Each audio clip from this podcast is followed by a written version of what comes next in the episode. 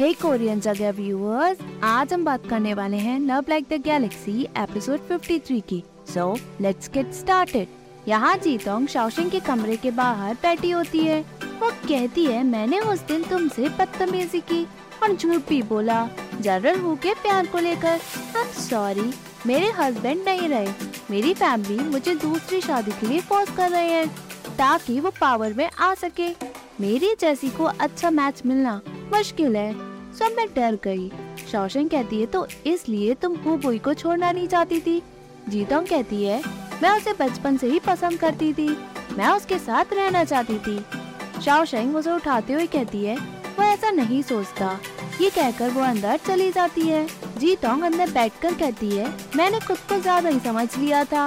और तुम्हारे प्यार को कम समझा। इसलिए हर जगह मेरी इंसल्ट हुई। जनरल होने मिरर मेरे फादर को, सबके सामने दिया और उसे वेडिंग गिफ्ट कहा। मेरे फादर उससे कितने एम्बेरस हुए। शौशन कहती है, मुझे घूरना बंद करो। मेरा उससे कुछ लेना देना नहीं है। तो उससे कुछ नहीं कहूँगी। ये तुम्हारा मैटर है। जीतम कहती है, एक तरफा प्यार। पाँच साल तक ही टिका। इन पाँच साल में मुझे क्या मिला?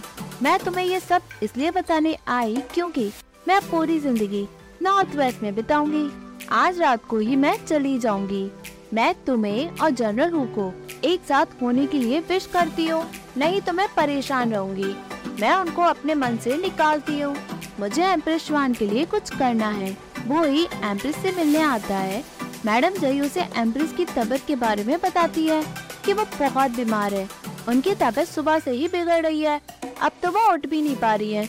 वो तुम्हें बहुत मिस कर रही थी। वो ही एम्प्रेस के पास जाकर उसे बुलाता है। एम्प्रेस उठ के कहती है, क्या तुम जी को वो ही अंदर जाकर कहता है, मैं ही हूँ। एम्प्रेस अपना हाथ देती है और कहती है, तुम कमज़ोर हो गए हो। वो ही कहता है, मैं बस कैपिटल के बारे में ही सोचता था। शायद इसलिए। एम्प्रेस कहती है, कैपिटल के बारे में सोच रहे थे? या फिर शाओशेंग के बारे में? मैं तुम्हें बताना चाहती हूँ कि युवान शना शाओशेंग एंगेज नहीं हुए हैं। वही कहता है, मैं जानता हूँ। एम्प्रेस कहती है, शाओशिंग अभी भी तुम्हारी चिंता करती है। वही कहता है, मैं ये भी जानता हूँ। गलती मेरी है। मैंने अपनी खुशियाँ सूली पे लटका दी। एम्प्रेस कहती है, जब वो छोटी थी, उसे सबसे ज़्यादा प्यार चाहिए था। उसकी फैमिली ने उससे प्यार नहीं किया। अगर तुम अपना प्यार उसे देना चाहते हो तो गलती सुधार लो। वो ही तुम्हारा हमेशा डिसीज़न समझे। बातचीत करके ही सोल्यूशन मिलेगा। वो ही एग्री करते हुए कहता है, आज के बाद मैं उसे सब कुछ बताऊँगा। उससे कुछ भी नहीं छुपाऊँगा। एम्प्रेस कहती है टाइम की कमी है। मैं तुम्हारी शादी उससे होते नहीं देख सकती। वो ही रोके कहता है, सारी गलती मेरी है। मैंने आपको चिंता में डाला। एम्प्रेस उसे प्यार से कहती है, अगली बार तुम दोनों मेरे ही बच्चे बनना ताकि मैं तुम्हारे साथ पूरी ज़िंदगी खुशी से जी सकूँ और खुशी में भी मरूं। ये परफेक्ट लाइफ होगी मेरी। दोनों रो जाती है। यहाँ कैरेट जाता है। जी तोंग शाओशिंग को लेकर जाती है। शाओशिंग कहती है, हम बेस्ट पोजीशन के पास अब तक क्यों नहीं पहुँचे हैं? जीतोंग कहती है, जब मैं अपने हस्बैंड के लिए मेडिसिन ढूंढ रही थी, तब मैंने कई लोगों से कहा एट लास्ट मैंने इन्हें सिलेक्ट किया। ये बेस्ट है। अगर आपको ट्रस्ट नहीं है तो आप वापस जा सकती हैं। क्या एम्प्रेस इतना टाइम वेट कर पाएँगी? शाओशिंग कहती है कैरेज रोको मुझे डायरेक्ट लोकेशन बताओ। मैं वापस जाकर मैजेस्टी से कहकर उनके लिए प्रेशर्स गिफ्ट लेकर आऊँगी। जीतम कहती है, आपको मुझ पर ट्रस्ट नहीं है क्या? देखो, सिर्फ़ यू ही मैं कैपिटल में लेकर आई थी। और अब मैं इन्हीं के साथ नॉर्थ वेस्ट जा रही हूँ। जाने से पहले मैं तुम्हें नुकसान क्यों पहुँचाऊँगी? यहाँ मैडम जही आकर कहती है जनरल क्विकी ने लेटर भेजा है? उन्हें आपको कुछ अर्जेंट मैटर बताना है? एम प्रेस उसे जाने को कहती है और बताती है, जब तुम शाओशिंग से मिलो अच्छे से बात करना, खुद समझ जाएगी। वो ही एग्री करता है। बाहर मैडम जई वही को बताती है, जी, टोंग शाओशिंग को कैरेज में लेकर गई है। वो पहाड़ी की तरफ़ जा रहे हैं। वही कहता है, वो कब गई? जई एक घंटे पहले बताती है। वो ही भागता है। यहाँ शाओशिंग कहती है, जब तुम नॉर्थ वेस्ट जाओगी, अपने लिए अच्छा हस्बैंड ढूंढ लेना। अगर तुम्हें ना मिले तो कॉम्प्रोमाइज मत करना। किसने कहा कि एक औरत बिना हस्बैंड के जी नहीं सकती? प्रीतम कहती है, तुम नहीं समझोगी जनरल हु के अलावा मैं किसी से शादी नहीं करूँगी। शौशन कहती है, पूरी दुनिया में वही नहीं है, तुम पर मत अटको। जीतम कहती है, मैं उसे बचपन से पसंद करती थी, बट मेरी कोई पोजीशन नहीं थी, इसलिए मैं उसे प्रपोज भी नहीं कर पाई। फिर हम दोनों एंगेज अलग अलग इंसान से हो गए। मुझे लगा कि मेरी किस्मत ही खराब है, लेकिन हम नॉर्थ वेस्ट में आखिरकार मिले। मैं उस वक्त बहुत खुश हुई। शाओशेंग कहती है, तुम जनरल हु के बारे में सोच रही थी? जब तुम्हारे हस्बैंड ज़िंदा थे, जीतोंग कहती है, प्यार में कैसी फीलिंग्स होती है? तुम समझ सकती हो। लेकिन मुझे अपने आप को किसी और को सौंपना पड़ता था। जब मैं उसके साथ बेड पे होती थी, तब भी मैं बुई के बारे में ही सोचती थी। मैंने जी शेंग का रिप्लेसमेंट ढूंढ ही लिया था। शाओशिंग कहती है, ऐसी बकवास बातें मुझे मत बताओ। जीतम कहती है, तुम हार्टलेस हो। तुम उसके बारे में जानती हो? जब वो नॉर्थ वेस्ट में था उसने लड़ाई में अपनी ज़िंदगी की परवाह भी नहीं की। वो वहाँ रोज मरने जाता था। तुम उसके लिए पत्थर दिल कैसे बन सकती हो? अच्छी बात है। जीशन के पास मैं हूँ। मैं उसे प्यार और रिस्पेक्ट करती हूँ। वो कुछ भी करे। मैं उसे ब्लेम नहीं करती। वो जैसा भी है, वो मुझे पसंद है। मैं वो नहीं जो अपनी मर्ज़ी से रिश्ता तोड़ देती हूँ। शाओशिंग कहती है, अगर एम्प्रेस की बात नहीं होती तो मैं यहाँ आती भी नहीं। रोको कैरेज को। जी तोंग उसे पकड़ के बैठाती है और कहती है, तुम्हारी वजह से बुई ने सारे रिश्ते मुझसे तोड़ दिए हैं। मेरा सब मज़ाक उड़ा रहे हैं। मैं कहीं अब जा भी नहीं सकती। मैं तुम्हें जाने दूँ? शाओशेंग कहती है, मुझे छोड़ो। जी तोंग शाओशेंग को ज़बरदस्ती पकड़ती है और कहती है जीशेंग ने ये टूथ मार्क ट्रीट भी नहीं कराया। वो ऐसी मेडिसिन खाता था जिससे उसका ये टूथ मार्क और बिगड़ जाए। सब तुम्हारी वजह से मैं पागल बनी तुम दोनों की वजह से। शाओशिंग कहती है, तुम बेवकूफ़, खुद की वजह से बनी हो। वो उससे छूटने की कोशिश करती है बट जीतोंग चाकू निकाल के उसे पकड़ते हुए कहती है, उसे किसी भी औरत की चिंता नहीं, तुम में क्या है? मैं पैलेस तुमसे पहले आई, मैं तुमसे ज़्यादा अच्छी हूँ बट वो ही सब तुम्हें पसंद करता है, तुम्हें मरना होगा। शाओशिंग कहती है तुम मुझे मार दो तो भी वो तुम्हें नहीं चुनेगा। जीतोंग कहती है तो क्या? मैं उसके लिए किसी भी हद तक जा सकती हूँ। जब मैंने अपने हस्बैंड को मार दिया तो मैं तुम्हें भी मार सकती हूँ, ताकि वो मुझे अपनी नफरत में भी मुझे याद करे। यहाँ कैरेज आगे बढ़ता है। पीछे से हीरो यानी हमारा बॉय की एंट्री होती है। वो अपने प्यार को बचाने के लिए भागा चला आता है और कैरेज को रोकने के लिए कहता है, अंदर जीता शाओशन को मारने की कोशिश करती है। सर्वेंट बुई से डर के गिर जाता है। जीतम कहती है, अगर तुमने कैरेज को रोका तो मैं इसे यही मार दूँगी। वही कहता है, उसे छोड़ो, हम बात करेंगे। जीतम कहती है, बात? मैं कल तुमसे भीख मांग रही थी, पर तुमने सुना बिल्कुल भी नहीं। और अब डर रहे हो? अगर मैंने इसे छोड़ा तो तुम मुझसे शादी करोगे? बताओ। वही कहता है, छोड़ो उसे, मैं कुछ भी करूँगा। जीतम कहती है, झूठ मत बोलो मुझे। मैं तुम्हें जानती नहीं हूँ क्या? वो शाओशेंग का गला पकड़ती है।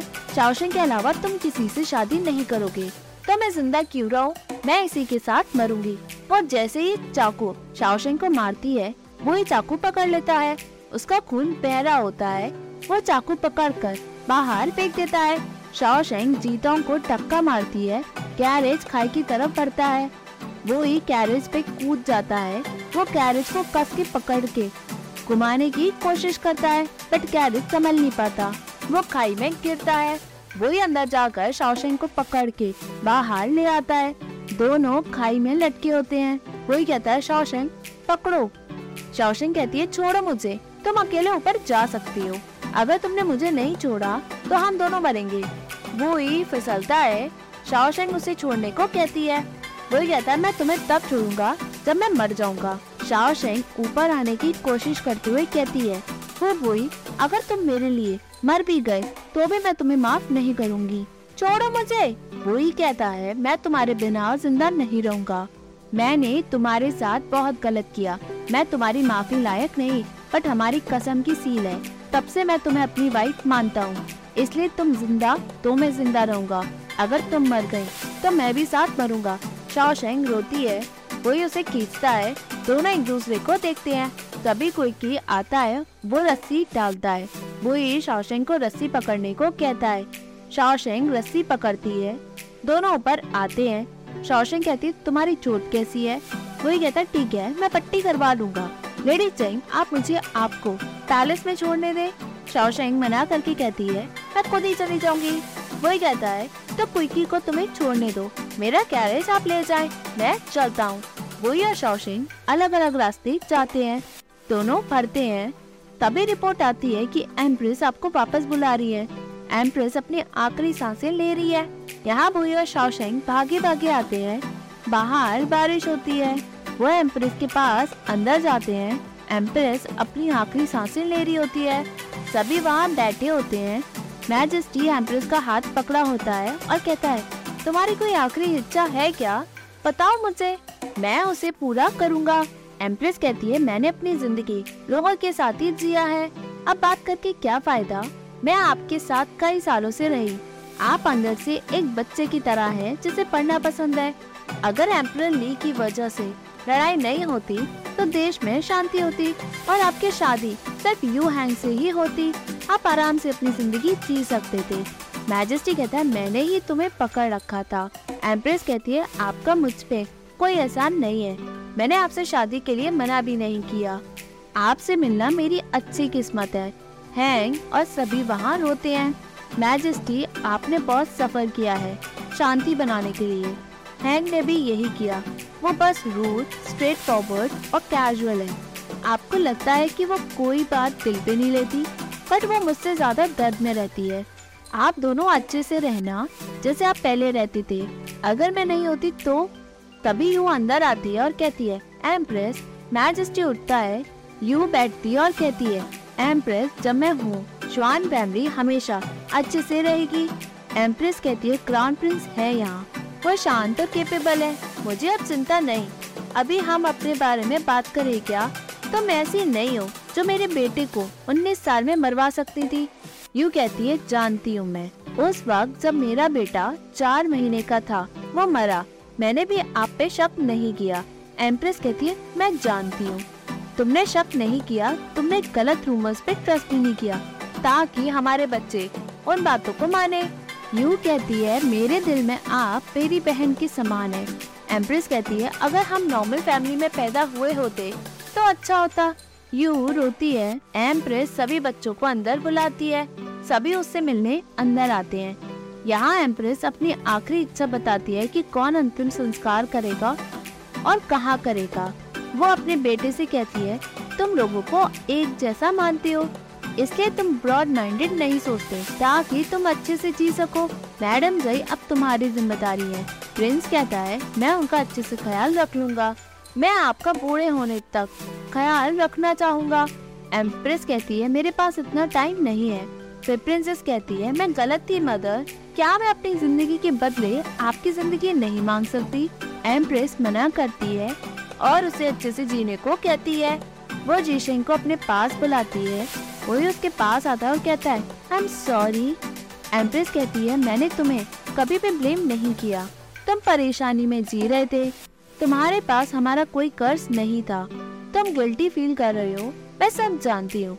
जब मैं नहीं रहूँगी सारी बातें हवा में उड़ जाएँगी। तुम खुद को भी माफ़ कर लेना।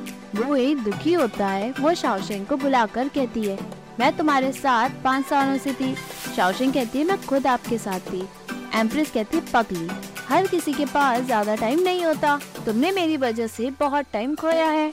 आगे तुम अच्छे से जीना। जैसे मैंने अपनी ज़िंदगी वेस्ट कर दी, वैसे तुम मत करना। एक माँ होने के नाते मैं तुम्हें मिलते हुए देखना चाहती हूँ। जहाँ भी तुम एक दूसरे को छोड़ कर गए थे, बड़े होने के नाते, शादी को फोर्स करना सही नहीं। मैं बस एडवाइस करती हूँ कि तुम अपने दिल की सुनो। आज में ही जीना। रिग्रेट बिल्कुल मत करना। आई होप मेरे अगले जन्म में सब जगह शांति हो, ताकि मैं दर्द में ना जी सकूँ। मैं अगले जन्म में खुशी से जीऊँ डियर मैं खुश नसीब हूँ, क्योंकि मेरी शादी तुमसे हुई। हम अगले जन्म में कभी ना मिली। वो ये कहकर मर जाती है। सभी उसके मरने पे रोते हैं। मैजेस्टी भी उसे पकड़कर रोता है। एम्प्रेस इस दुनिया से अलविदा कह चुकी होती है। सब उसे लास्ट ग्रीटिंग्स देते हैं। शाओशेंग उसका हाथ पकड़कर रोती है। वहाँ सभी रोते हैं। बाहर बारिश होती है। शाओशेंग बाहर आती है। वो आगे बढ़ती है और बारिश में चलते चलते वो बैठ जाती है।